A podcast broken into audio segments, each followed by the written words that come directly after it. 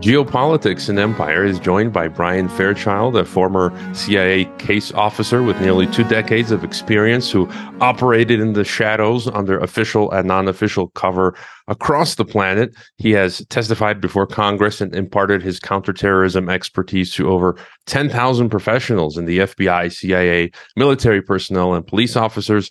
Brian's journey also involves working directly with an Arabian ruler and serving as an advisor to Afghan national police officers during his 18 month assignment in Kabul. Drawing from his experience in the CIA, Brian authored the book The Hidden, now uh, available for purchase, where he's he shed light on clandestine operations and intelligence matter matters. His goal is to help educate the public about the existential problems we face from China, Russia, North Korea, and Iran, and what they can do about it. Welcome to the podcast, Brian.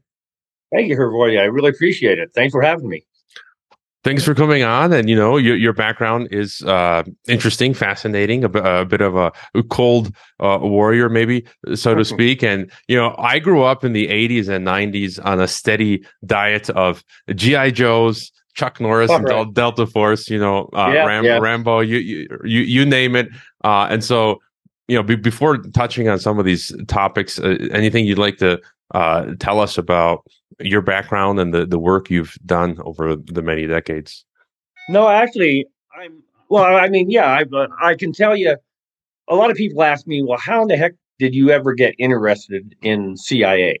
You know, so so maybe I can start there if it's okay with you. When I was uh, I, I was about 13 years old. I was in uh, Arizona, in Mesa, Arizona, dry desert, and I read you know, talk about the power of the word and the power of a, of a novel.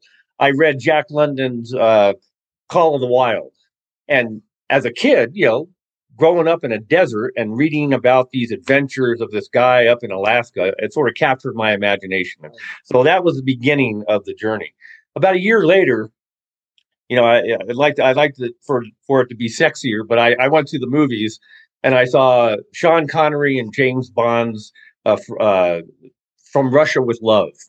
And man, I watched that movie and it just captured my imagination. Everything about it, you know, got me. I mean, it was filmed in Turkey, and so there's foreign, you know, foreigners everywhere. And they were taking the under underground, uh, you know, passages underneath uh, Istanbul to to spy on the Russians and all that sort of thing. And of, and of course, Hrvoje, uh, he got the girl. You know, so so I, I right at that time I figured that's that's the job for me. So I started looking into it. And I'm I'm the kind of guy that I I, I really once I get caught on by something, I just got to find out everything I can find out about it. So I went at the time there were no computers and iPhones or anything, so I went to the Boulder Public Library. I lived in Boulder, Colorado at the time, and uh, when I went to that movie, and so I searched the entire you know library and there was nothing for 14 year old spy wannabes so the next thing i did was i i decided well what else can i do? I'll write to cia so i wrote to cia and i said basically you know uh, dear cia i'd like to be a spy. Tell me how to do that please you know regards brian fairchild. And they wrote back. And that's that's really the key of what i want to say right now is that people can can inspire you in many different ways, and they don't often even know it. Right. So this guy, I get a, uh, I get a letter, and it's on my my mom puts it on my pillow when I uh, when I come home from school. And originally, I thought, oh man, it's uh, Mr. Fairchild, and I'm in trouble because now the CIA is writing to my father, and he's you know he's saying, hey, corral your son. You know, we're busy, man. We can't you know be dealing with this sort of thing because the only Mr. Fairchild I'd ever known was my father. Right. So I opened it up and then I found out that when they said Mr. Fairchild, they were talking to me. And my self-esteem just shot through the roof. But it but it wasn't just a a, a form letter, Hrvoje. I mean, it was it was a, a plan and it was written. this is great. You can't make this stuff up. It was written by a CIA case officer by the name of Michael Todorovich. Mikhail Todorovich. Now I just seen from Russia with Love right? So I'm I'm used to the accents and stuff, and here I'm getting a letter from Michael Todorovich, and he gives me his plan, and he says, you know, and, and I want to say when I wrote the letter, it, I printed it in pencil in block letters. It wasn't a sophisticated thing. He could have easily just torn it up and thrown it away. but he answered it with a plan. And he said, Well, Brian, it's great that young Americans like you are, you know, showing an interest in the US government and especially CIA. Uh, and here's what I would recommend stay in junior high school and go on to high school.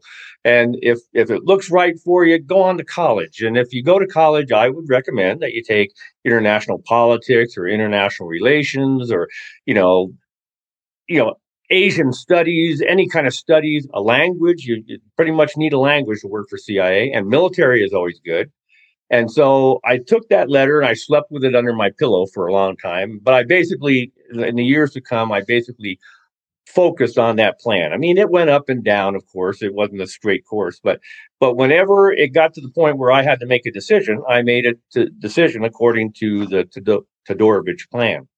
So you know, when I got out, when I so when I went to the university, I took uh, I had a double major. I, I, graduated with Asian studies and uh, and international relations, and I had been a uh, exchange student to Taiwan for a year, so I had fluency in Mandarin Chinese.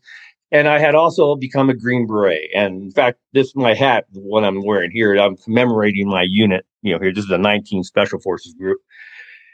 And uh, so at 25 years old, when I applied to CIA with that, you know, fo- having followed the Todorovich plan, they accepted me and they said, come on in, you know. And so for the next 20 years, basically a little less than 20 years, I, uh, I was a clandestine service officer for CIA. Now, back then, clandestine service officers, I mean, the, the CIA was really the United States premier strategic intelligence agency and it was a global service. And if you were a case officer, you worked overseas, you lived overseas, you spoke languages, you understood the culture, you understood the religions, you understood the politics of your country and neighboring countries and how it all fit in together because you had to, you know, and you're undercover, right? So I was under diplomatic cover. So when you go to, you know, parties and things, you got to at least be able to say, well, why is Kuala Lumpur named Kuala Lumpur or you know that sort of thing. I mean, it's it, you know you got to have you got to have the the ability to to talk to talk. So you know, so I I went and I served in Asia, uh, Southeast Asia, Europe.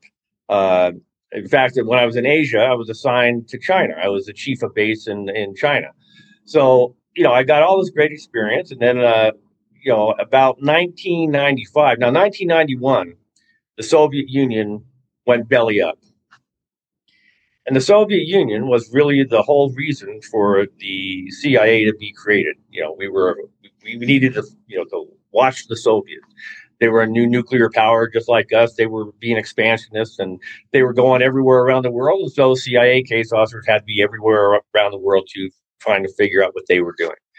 So, you know, I was doing that, and then I was in Tokyo Station 1995, and by that time, CIA was already starting to go down. I mean, it was downsizing, it was closing stations and bases because it had lost its primary mission, right?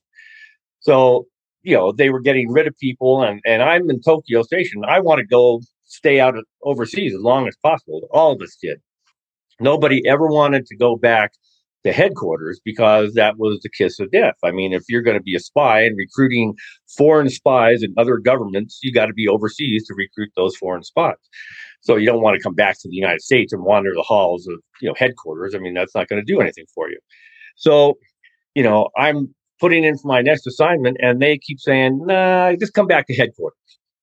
And I'm going, "No, I understand that, guys, but uh, look, you know." What place in the world do does nobody want to go? Send me there. And they come back and say, nah, you know, you know, just come back to headquarters. And I say, well, look, uh, instead of coming back to headquarters, send me to the farm, you know, our training facility, and I'll teach other case officers at the farm. They said, no, look, here's the deal. We're offering early out bonuses. We want you guys to leave. So we'll offer you a lot of money and you can take your, you know, can take the, the bonus and take what you've, you know, paid into retirement and have a heck of a nest egg and go out and start some new career. We really kind of want you guys to leave. So take the money and go. Well, I kept trying, you know, to stay overseas and they just said no. So I said, okay, give me the money. And I went and started my own thing. So I went and started my own, you know, private intelligence business for a while, and then I got an invitation from some ex-Navy SEALs who had a company down in Virginia Beach, Virginia. Went down and worked for them for a couple of years, and then and then when 2001 struck, you know, uh, you know, I started teaching counterterrorism, and I started teaching counterterrorism at CIA and FBI, and to the military and a military up in Canada, and you know, police intelligence officers, 10,000, you know, as you mentioned in, in your, uh, your opening remarks. So, you know, that's pretty much what I did until 2009. And then, you know, I got a, a an into Sheikh Saad al Sakr al Qasimi, uh, who was uh, at the time he was the crown prince of Ras Al Khaimah, and now he's ruler of Ras Al Khaimah. And I went over to talk to him and I said, you know, Your Highness, you know, we got all these young Americans, and the only uh, understanding of Islam or Muslims that these young Americans going over to Iraq and Afghanistan have is Osama bin Laden.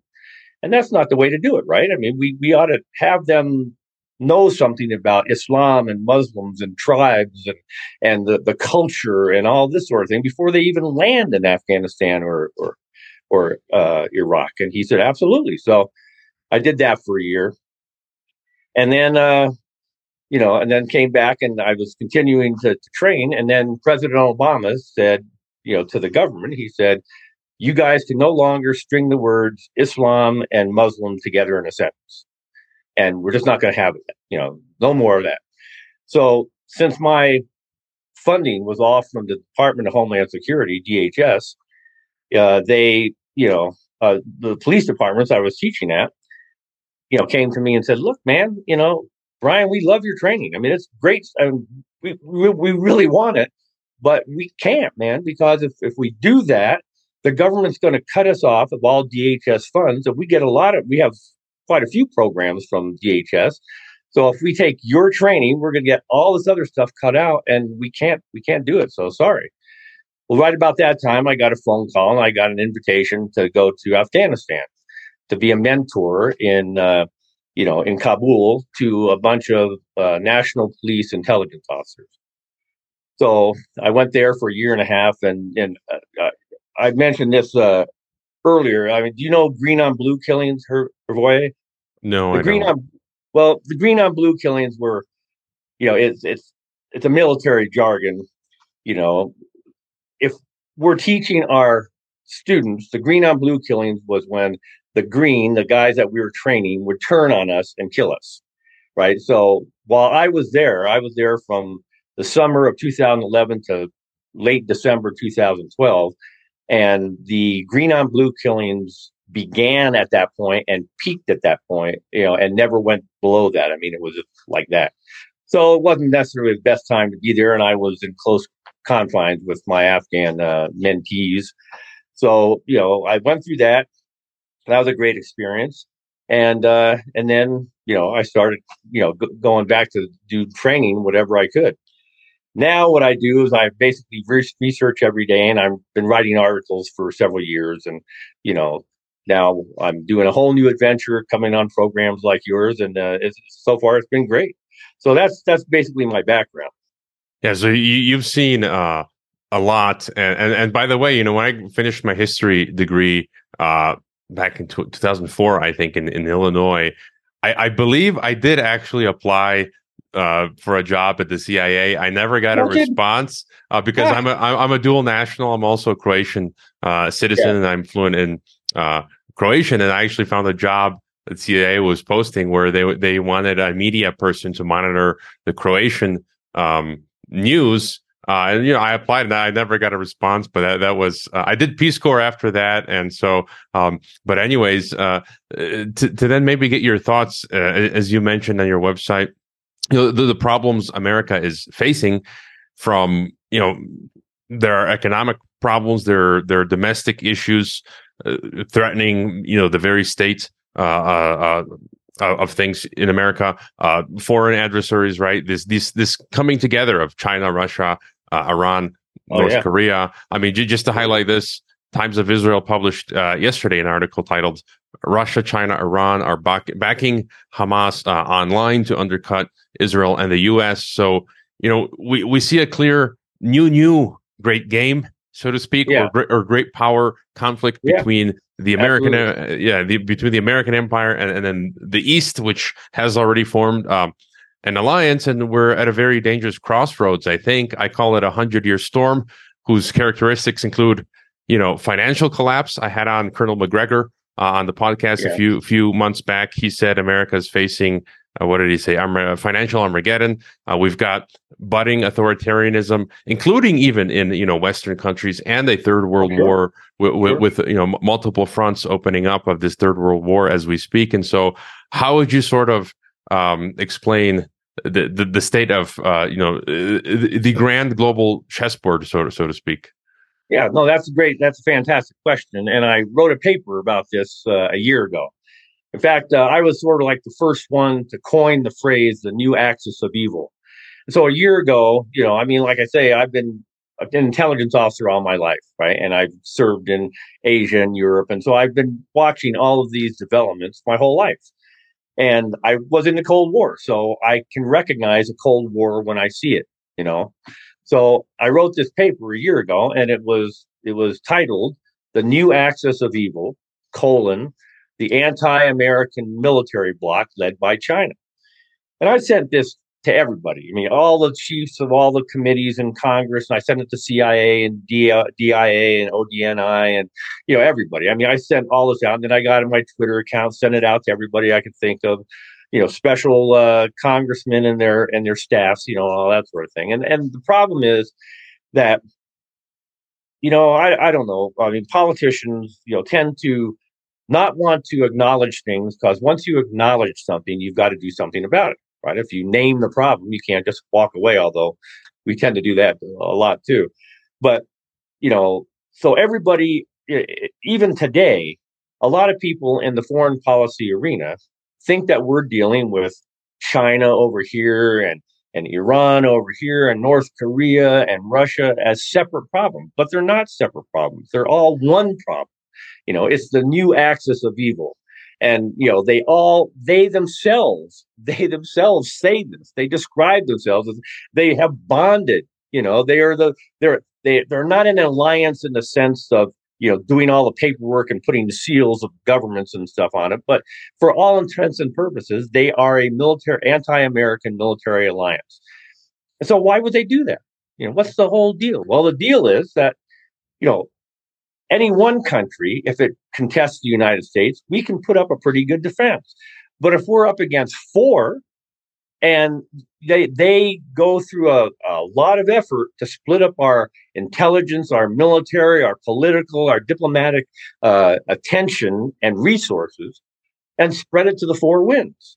Right. So, I mean, you see it, you know, you see it happening, you know, almost every day in the news. I mean, North Korea will sound off, fire missiles over Japan, and we'll send a couple bear, you know, carrier groups up there to, to quell the situation you know, all of a sudden then uh, Iran will do something. We'll send a whole bunch of you know battle groups over there. Of course, then we got the everyday problem of Ukraine, and we're drawing down our own, uh, you know, our, our own ammunition and artillery shells and all this sort of thing, plus our attention. And now our attention is getting separated, and we're having political problems within our own ranks over whether or not we should continue to do anything with uh, with Ukraine and continue to supply them with the the uh, material that they need. And of course, China looms over this whole thing. I mean, China's the number two economy. You know, it's you know, it's just a, it's a it's a gargantuan monster, and nobody wants to go against China because they all trade with China, and their economies pretty much depend on it. So we've got this you know this new axis of evil, and to bring it back to CIA, the problem that I've got is that you know, CIA isn't really up to the task anymore. CIA is kind of broken. So how is it broken? Well, for the whole time that the Soviet Union was there, we were doing great. You know, we're we were a global strategic service. We had case officers everywhere, language capability, all that sort of thing. Focused on the Russians, the KGB, you know, all uh, all this. And then all of a sudden, the Soviet Union went belly up, and for ten years, For 10 years, CIA didn't have a primary mission. You know, I mean, its primary mission was the Soviet Union. Now the Soviet Union's gone. There was a, a famous uh, uh, congressman by the name of Daniel Patrick Moynihan. And at the time, Daniel, Daniel Patrick Moynihan went to James Woolsey, who was the CIA director at the time, and said, Hey, Jim, do we even need you guys anymore? I mean, do we need a CIA? I mean, you guys won. Way to go. You know, the Cold War, way to go. But, you know, it's the end of history, basically. We're never going to do that again. So, you know, why do we even need a CIA?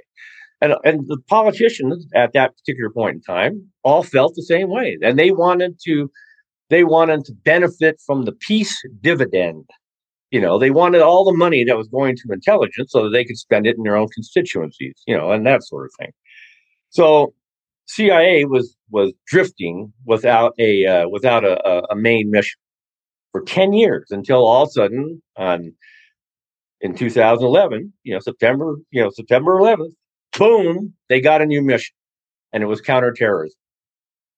But it, they didn't add it as one of its many missions. They basically did away with all the other missions and just focused on counterterrorism as their primary mission. And so for 20 years, for 20 years, they did nothing but counterterrorism. They forgot about the world. You know, and and see bureaucratically, you have to understand bureaucratically when a when an institution does that, it's, it's got it. Everything goes that way, right? So they have to have a budget. Well, their budget wasn't for China, Russia, North Korea, Iran. It was for counterterrorism. Their congressional liaisons and the committees that they dealt with were all counterterrorism. The intelligence committees were all focused on counterterrorism. The people that they hired were all counterterrorism, you know, qualified. They weren't going and getting guys like Brian Fairchild, you know, writing letters when they were 14. Now they're going to you know, SEAL Team 6 and Delta Force and the 70, 75th Ranger Regiment and Marine Recon. And they're taking guys and hiring them right out of the teams and putting them in CIA. So, so in, you know, CIA didn't even create its own service. It just went and grabbed the military guys who already had the expertise and they put them to work in the Special Activities Division and Special Activities Group. So they were doing nothing but focused on on uh, on counterterrorism. And while they were doing that, the world caught up with us. And then a lot of parts of the world started passing us up. Now, a great example is China. And, and China, I mean, while China was expanding, while it was building its military, a lot of people understood this. I mean, I was writing papers about it. Other people were writing papers about it, but the government as an entity didn't acknowledge it until 2018, way, way late. And so during that time, you've got, you know, China starting in 2014, starting to build its man-made islands in the South China Sea. And people, you know, like me and other guys would you know, write these papers and say, hey, hey, look, look at what China's doing. I mean, come on, look, we got, why aren't we doing anything about this? To the point where Admiral Davidson, who was the chief of Indo, uh, Indo-Pacific Command at the time, he was testifying before Congress in 2018. So just four years later, they started the islands in 2014. Now it's 2018. And Admiral Davidson gets up before Congress and says, fellas, for all intents and purposes, China controls the South China Sea short of war with the United States. Well, that's a heck of an indictment, you know, and, and the indictment is, well, CIA, where have you been? How, how come nobody's talking about this? How come nobody's being outraged and throwing their hands up and going, hey, there's a problem. There's a problem. We got to do something. They still didn't. So, you know, as as China goes along, they develop hypersonic missiles. And we don't have any hypersonic missiles. And uh, for your audience, a hypersonic missile is not a typical missile. I mean, it can be it can be launched from aircraft, from submarines, from land base, and it doesn't go in an arc like this so that you can shoot it down easily. It goes around things and up and down and, and, and you know at at more than Mach five, right? So Mach five is the sound, you know, the speed of sound, and there, you know, some of these are going at Mach 18, Mach 20, and our air defenses cannot defend against them, and they have distance. So if you're going up against China around the Taiwan area, we really can't We we don't we're outgunned, outmanned, and and out technology. You know, so I, yeah, I just wanted to add to that. By the way, you mentioned earlier seals, and I forgot to mention uh, uh, also back in the day, I was a huge fan of Dick Marcinko, the Rogue Warrior. He passed uh, some years yeah. back, but um, yeah. earlier this year, I was at an event, a conference where General Robert Spalding spoke, and I briefly um, uh, met him as as as we were walking down the hall, and Colonel Mills uh, as well. I think John Mills, and, and they both spoke uh, on this issue, China. And Spalding said that and he was also stationed in, in, in China in the 2000 teens. And yeah. he basically said, just as you're saying now, um, that there's nothing we can do for Taiwan. Like basically the best we can do is evacuate the Taiwanese. Um, we can't, uh, you know, project the power, the supply lines. Like basically China has the upper hand. Yeah. I see. Here's the thing about that, Pervoye. The you know you've got the the the coast of China. It just has you know thousands and thousands of missiles, right? And these missiles are, you know, well, give you an example of how bad it is. In 2021, the U.S. Army wrote an official paper. And in that official paper, they said People's Liberation Army Rocket Force is the biggest and most diverse rocket force in the world. And they have so many anti ship missiles.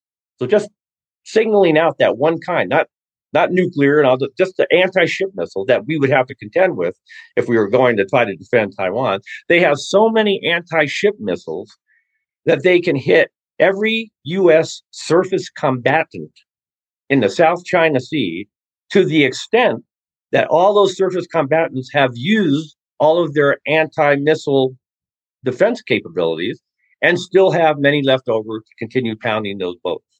So like right now, you see, uh, because of the Israel situation and us going head to head and worried about maybe getting into it with Iran, we've got all kinds of military assets in the Middle East because we can actually do something there. But if you notice that when China encircled Taiwan three different times so far, well, even more by from now, by now, our our uh, carrier battle groups stood off way, way away because they can't get any closer. Because if they get any closer, China can sink them with hypersonic missiles before they can get in range to launch their own attacks. So this isn't conspiracy theory or anything. This is this is the actual fact. And uh, and you know, so General Milley, who was up until just recently the uh, you know the, uh, the chairman of the Joint Chiefs of Staff, well, he said two things. One, going back to my point about how everybody was focused on counterterrorism, including the military. All the military services are in the same boat. But he said, you know, we have mortgaged our future to counterterrorism. That's why we're having to, you know, rebuild and, and refocus the services from, you know, counterterrorism to peer to peer combat, you know, and that sort of thing. And he also said, you know, China's got this hypersonic missile capability that we can't defend against. We don't have defenses against them. Now we're going to build those defenses and we're working hard, you know, but right now China's got us. You know, they've got the, the capability and we don't have the capability. And that capability can hit Guam and can hit Okinawa and all those places. So all the war games, you know, Pervoye say, if we got into it with China over Taiwan, depends on who you talk to. Most of the time, the majority of people say, well, there are those those war games where we don't even, you know, we just get smeared. But there are some war games where we actually prevent China from actually taking over Taiwan, but at a price that is so dear that we couldn't, you know, survive it. I mean, it's, you know, they would sink the, you know, most of the Japanese surface fleet. They'd sink, you know, most of our ships in the area. They would sink two aircraft carriers of ours, you know, and all the thousands of, of, of men that are on those ships just to maybe prevent Taiwan, I mean, uh, China from taking Taiwan. But then we talked about the new axis of evil. So, see, here's the thing that that people have to get into their heads. You know, citizens as well as politicians, as well as military joint staff guys, is that you can't talk about going to war with China as a separate sort of thing because there's a new axis of evil, right? So if we go to war with China, over Taiwan, what do you think Russia and North Korea and Iran are going to do? Are they going to sit back and go, oh, that's a separate thing? You guys go ahead and do your thing. I mean, no problem. We'll just watch.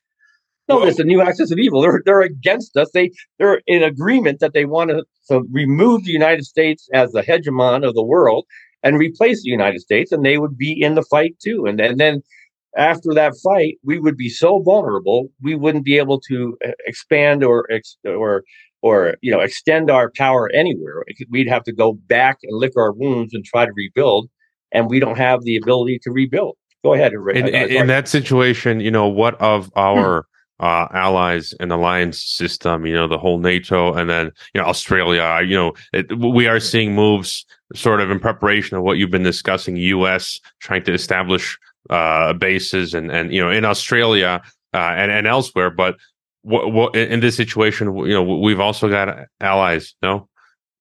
Oh, yeah, sure. But the, the problem is that you know, so you've seen, you know, Biden, he's gone over, he's, you know, he's trying as hard as he can to, to get, you know, Japan and South Korea, you know, to, to join with us and, and try to get our alliances going to Vietnam and trying to drive a wedge between, you know, the Vietnam and, uh, and China.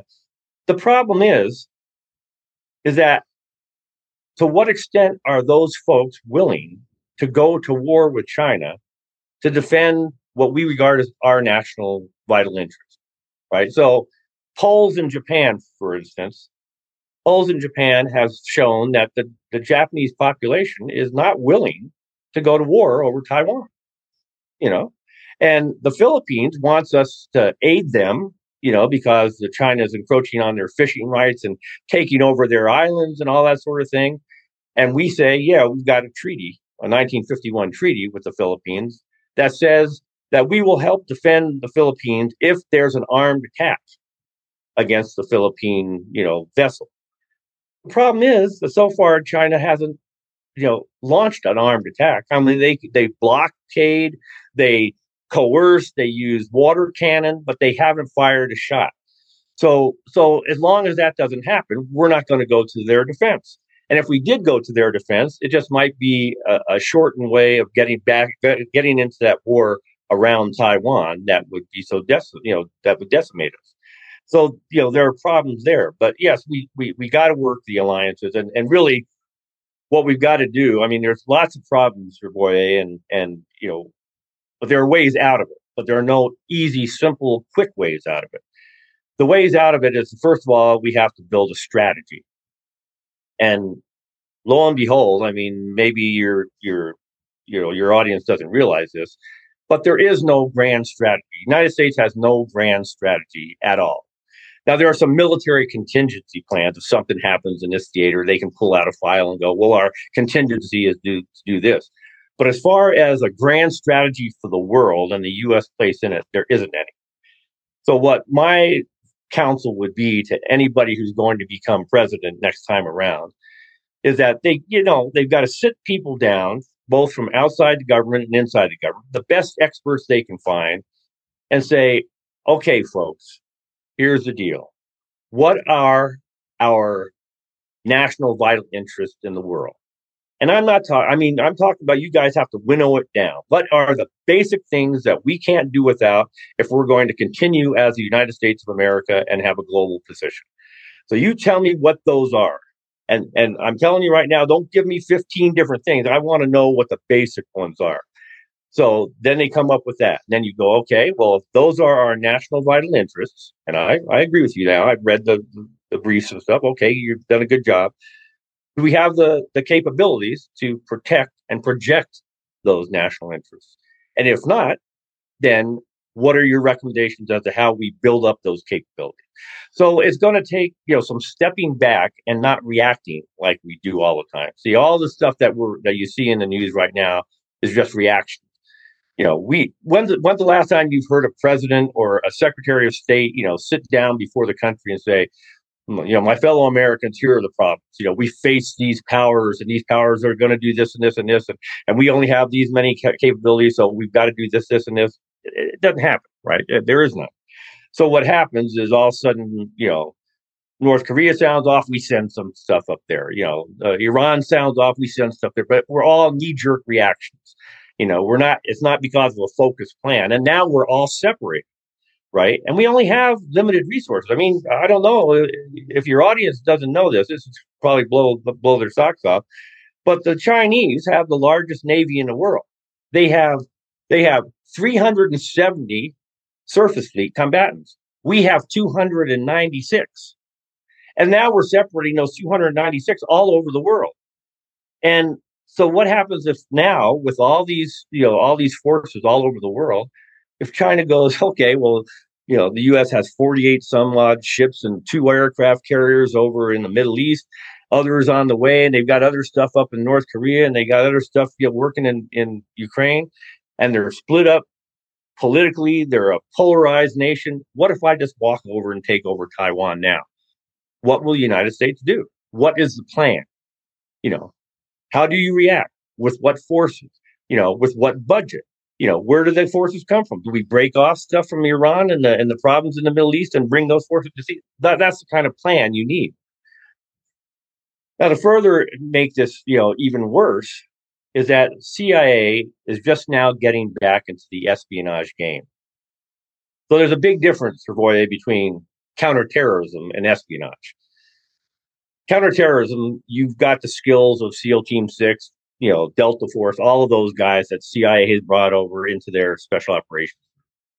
So you got that pretty much covered. But when it comes to espionage, you need language qualified people who are going to go overseas, live there for a long time, understand the nations and the countries, the, the regions that they're in, and get experience and recruit sources within those governments, right? That's what a spy does. That's a whole different thing. Now you have a different kind of counterintelligence threat, right? Because if you're running around doing this stuff, well, the counterintelligence services of those countries are looking for you doing that stuff. And CIA, yeah, it's getting back in the game, but it's kind of screwing up, which is why I wrote the book. I mean, my book is called The Hidden. And what that refers to, the title refers to remaining hidden below China's radar. So are we doing that now? No, because what CIA is doing is basically they have a cookie cutter approach. They've always had a cookie cutter approach where they hire guys like Brian Fairchild, who's done things that he's done and he's qualified. They put you on the on the treadmill and you start going through the training and you find out what CIA is and what CIA does and what the offices in CIA are and how you write for CIA and all of this stuff. And and then at certain a certain point they send you to the farm and you get trained in clandestine trade craft and and all of that. And then they put you overseas in official cover. But you can't work in official cover anymore because of the surveillance technology that exists today. That was great back in the old Cold War, but it doesn't work today. Let me give you just one example. There's this, you've heard of whammy, right? You've heard of wide area motion imagery. I mean, it's a silly sounding technology. It's like, you know, people are going to go, wow, that Fairchild's crazy talking about whammy stuff. And, you know, let's forget about that. But whammy is a real solid technology. And it's called wide area motion imagery, also called persistent surveillance and by other names. Now, we developed it, we, the United States government, developed it back in Afghanistan, like 2011. It was secret back then.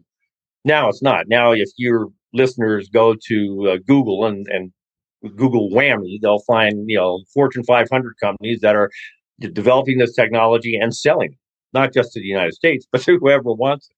So what is it? Whammy technology isn't a big, you know, room filled bunch of equipment. It's a small package. It can fit on a Cessna aircraft. And if my hand here is Washington, D.C., you get that package in a Cessna aircraft and it's got a big cone. When they record, the cone, you know, covers a large segment of that city. And so it just circles the city with that cone, constantly recording all movement in the city, all movement. I mean, all movement. So if you come out on your stoop to get your daily newspaper, you're recorded. Now, that doesn't mean that they're going to do anything to you. They're not going to ever know about you unless you become a target. And because this is all digital, I mean, just think of consecutive digital films from your phone. You can go back and look at them anytime, right?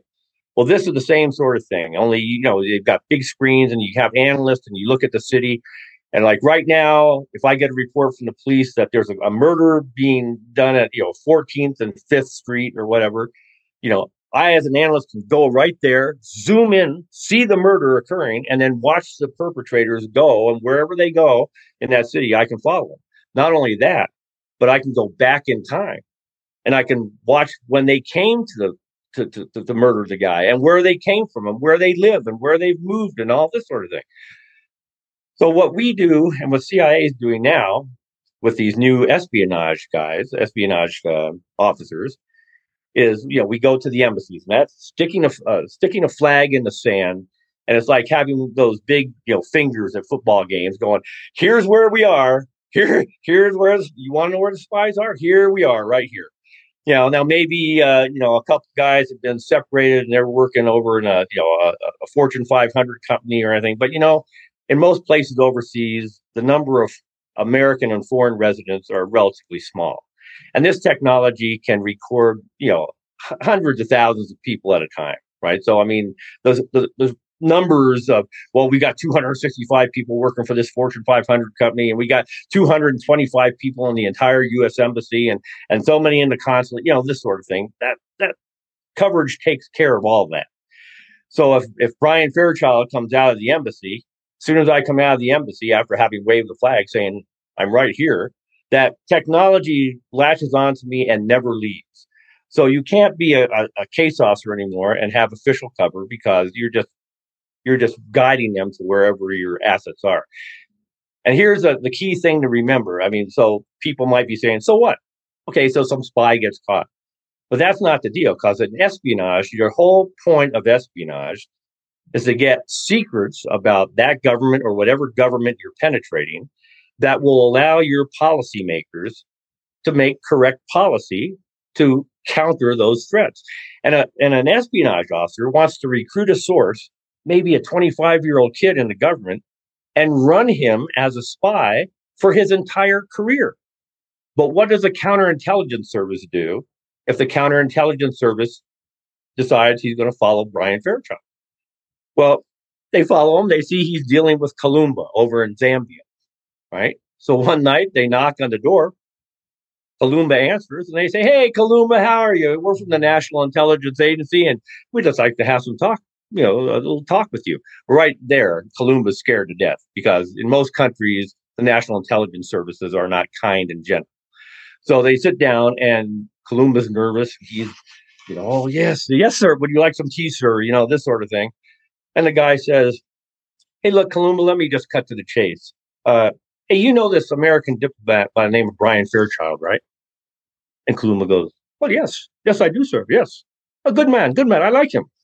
Well, Kalumba, I like him too. I met him at diplomatic functions. He's a nice guy. You know, he's a spy, though, right?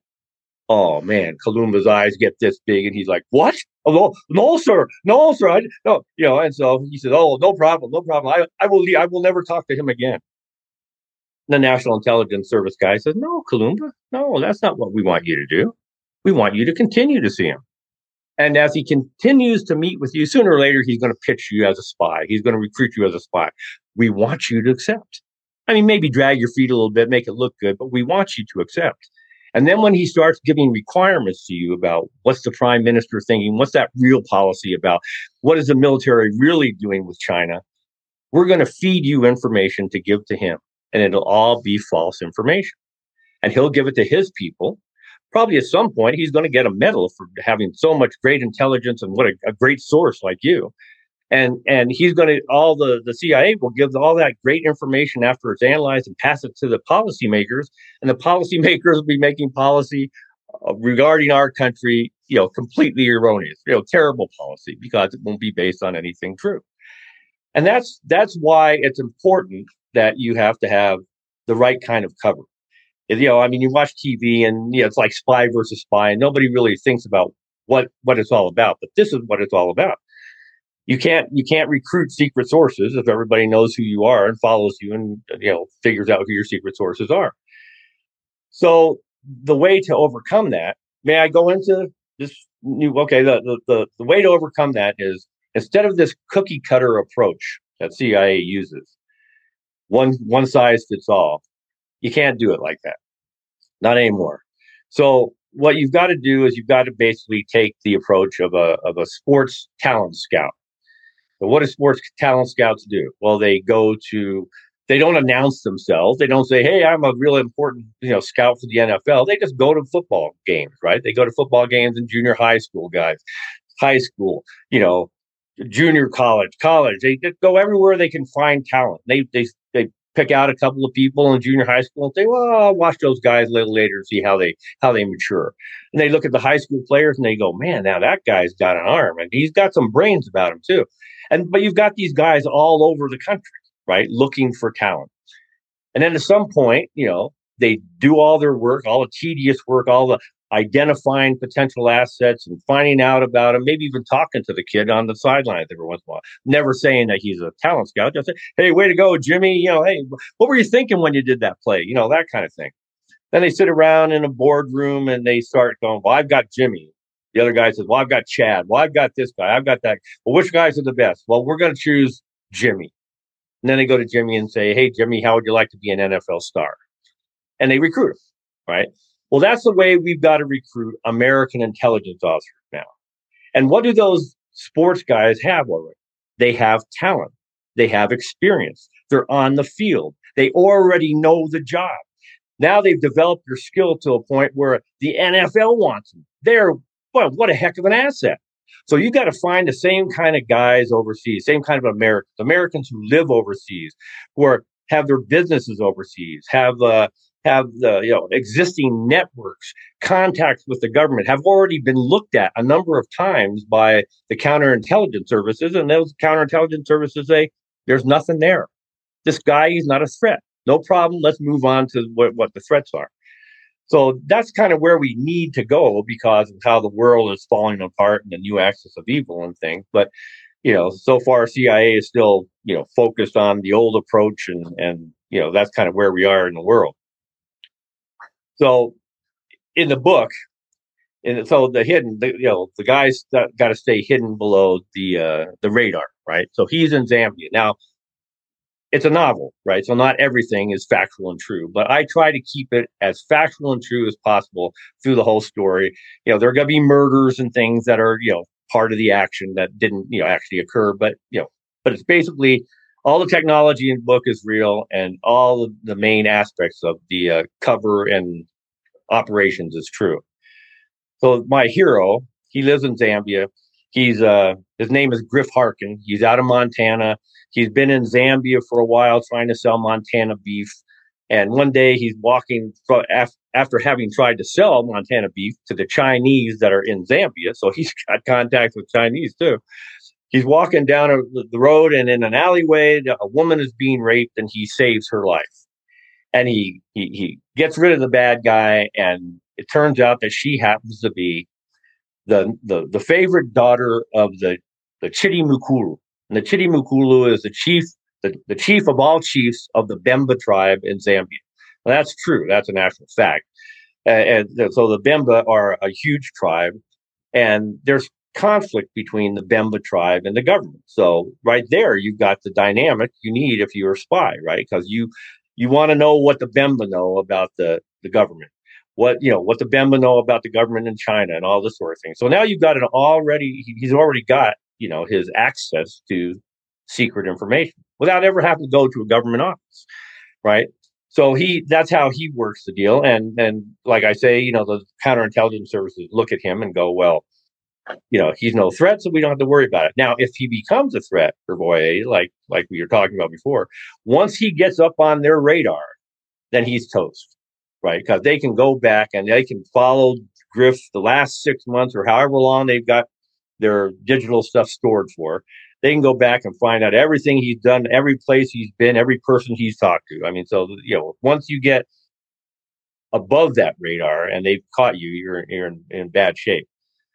So that kind of brings it, you know, all together. And if any of your any of your folks are interested, you can just go to to hidden chapters, uh, freehiddenchapters.com and read the the summary, the prologue, and the first two chapters, which basically talks about all the stuff that we're talking about here.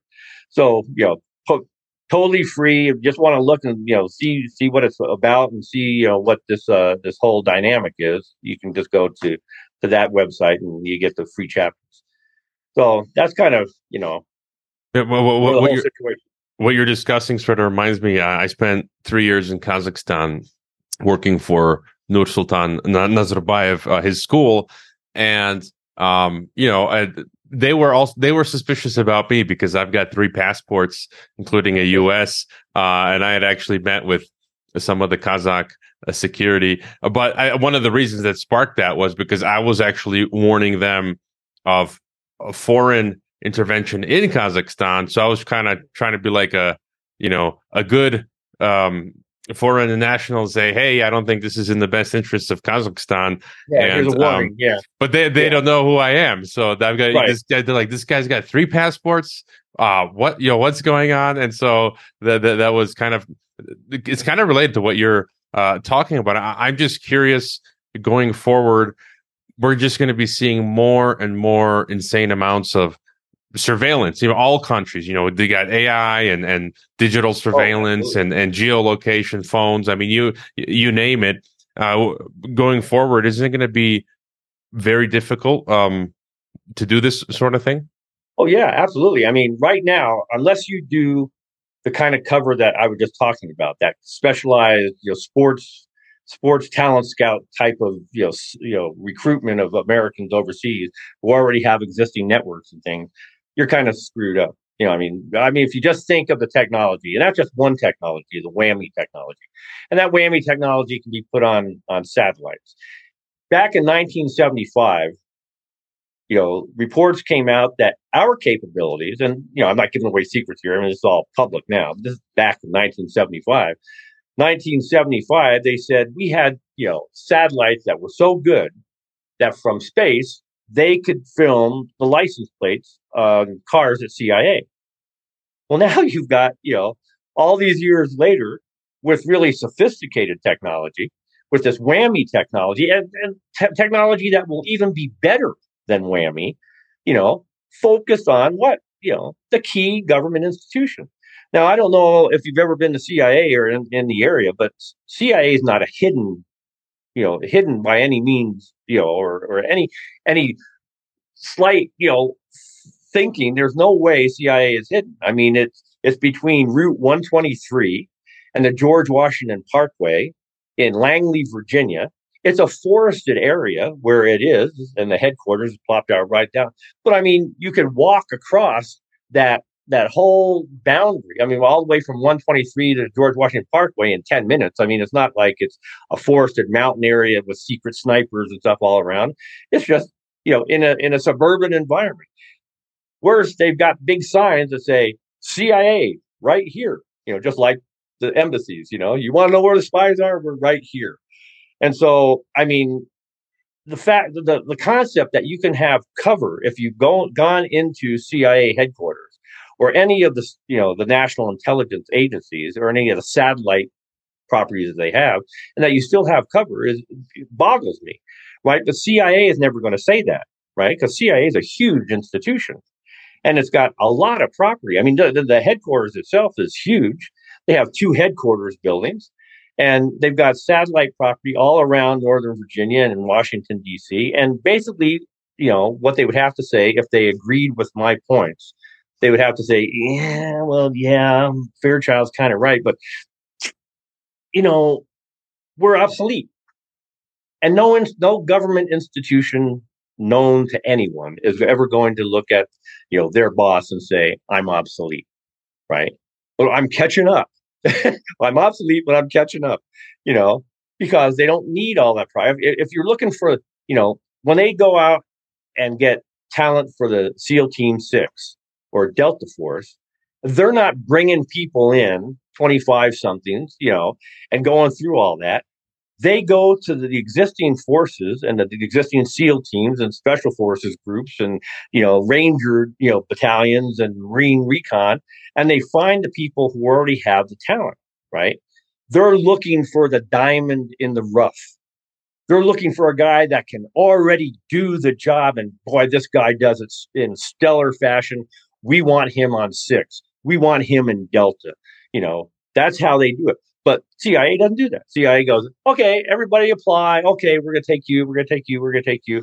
Put you on the cookie cutter. Put you over an official, you know, official cover, and it's going to take you seven years. That's what we normally thought back when I was in to become a seasoned intelligence officer. One that you know isn't really learning and has been there and done that, wears a t-shirt, and now you can actually make a contribution. But you can't do that anymore. You need people that can hit the ground and have already have the capabilities, already have the networks. So you got to do this new thing, and uh, this you know, and and CIA is not doing it. So you know, so we're in a world of hurt, and these enemies aren't going to go away. They're getting bolder and bolder. I mean, if you just look at the reports about how China and Russia are intercepting our aircraft in, in airspace that is is free to everybody, but China claims, you know, and they're not going to go away. They're going to continue to do that until either we go away or there's an incident and we go to war. So you got to have an intelligence service that actually can warn the policymakers and, and tell them how things are shifting and where we have to focus. And right now, we just don't have it. Yeah, I guess my last question then w- would be: Do you see any inkling or, or inkling or, or, sign from anywhere of anyone trying to attempt you make a step towards towards this, or not really at all?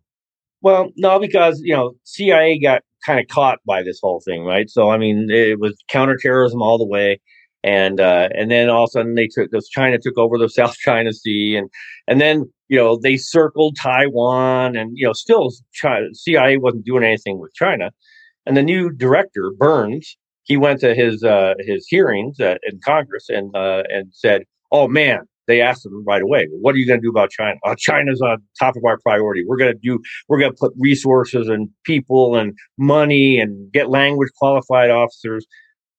And then he went and became director. A year later, he said, Oh, I'll show you how we're doing this. We've created a new China center in the clandestine service. That shows you that we're really focused on it. But then a year after that, you know, the deputy director had to go to the counterterrorism center. And because CIA was focused on counterterrorism for 20 years, the counterterrorism center is the locus of power in the clandestine service. They are the big honcho. They're the guys, right? So the deputy director had to go to them and say, look, you guys, we're not just talking about this stuff. We really need to do this. This is what's happening in the world. China's not going away. We actually have to take resources away from you guys and put them on China. We really have to do this.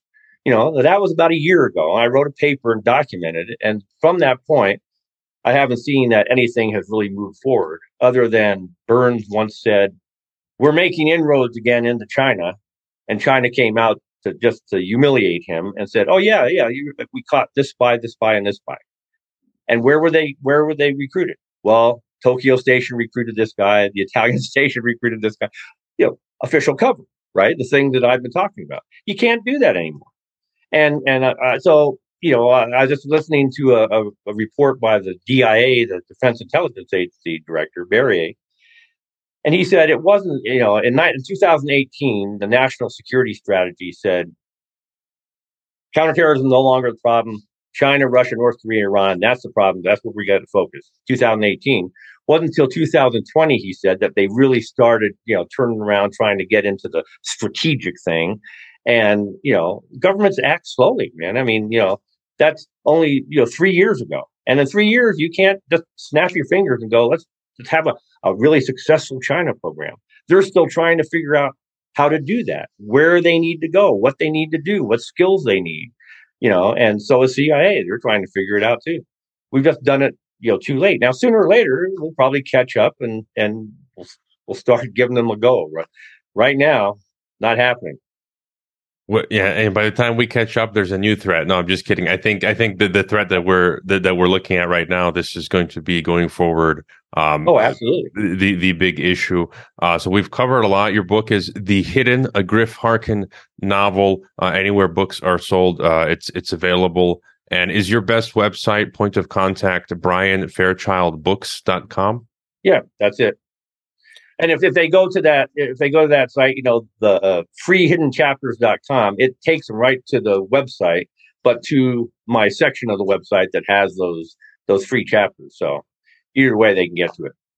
and I think in a in a few months, if people follow my socials, uh, you will be joining me on my live TNT radio program, and there people Be can my even- pleasure. yeah, and, and people can uh, call in and even ask you um, Oh, uh, a, a question on that. Uh, and so, yeah, I, I highly rem- recommend the book, The Hidden. The links are in the description, brianfairchildbooks.com. And, and thank you for being with us on Geopolitics and Empire. it's been my pleasure. It's been an honor meeting you and, and, and speaking with you. So thank you very much. I hope you enjoyed this Geopolitics and Empire podcast. The website is geopoliticsandempire.com, and I encourage you to sign up for the free email list that goes out with each podcast and every weekend with a collection of news headlines. The newsletter and website are our last lines of defense. We're being censored and deplatformed. It's nearly impossible to find Geopolitics and Empire on the Google search engine. We've been blacklisted. YouTube frequently takes down our videos with strikes. Facebook restricts our page. Reddit and Twitter take down posts. And after the Associated Press mentioned geopolitics and empire in a 2021 article co-written with NATO, our Patreon account was terminated. Vimeo also terminated our Pro account. The best free way to help geopolitics and empire is to leave a review on Apple Podcasts or elsewhere and subscribe to all of our media channels. You can find the video broadcast now on five platforms, Odysee, Rokfin, Rumble, BitChute, and Brighteon. You can find the audio broadcast on the podcast ecosystem, SoundCloud, Apple, Spotify, and so on. My current favorite social media channels are Twitter and Telegram, but you can also find us on Gab, MeWe, Minds, Flote, VK, Instagram, Facebook, and LinkedIn. Finally, Geopolitics and Empire is in dire need of funding to continue. You can leave a donation, purchase a consultation with the host, or become a member to receive additional benefits. We also produce a weekly broadcast called Dissident Thinker for members and Rokfin subscribers only. We will continue to fight the good fight come hell or high water. Thank you for listening.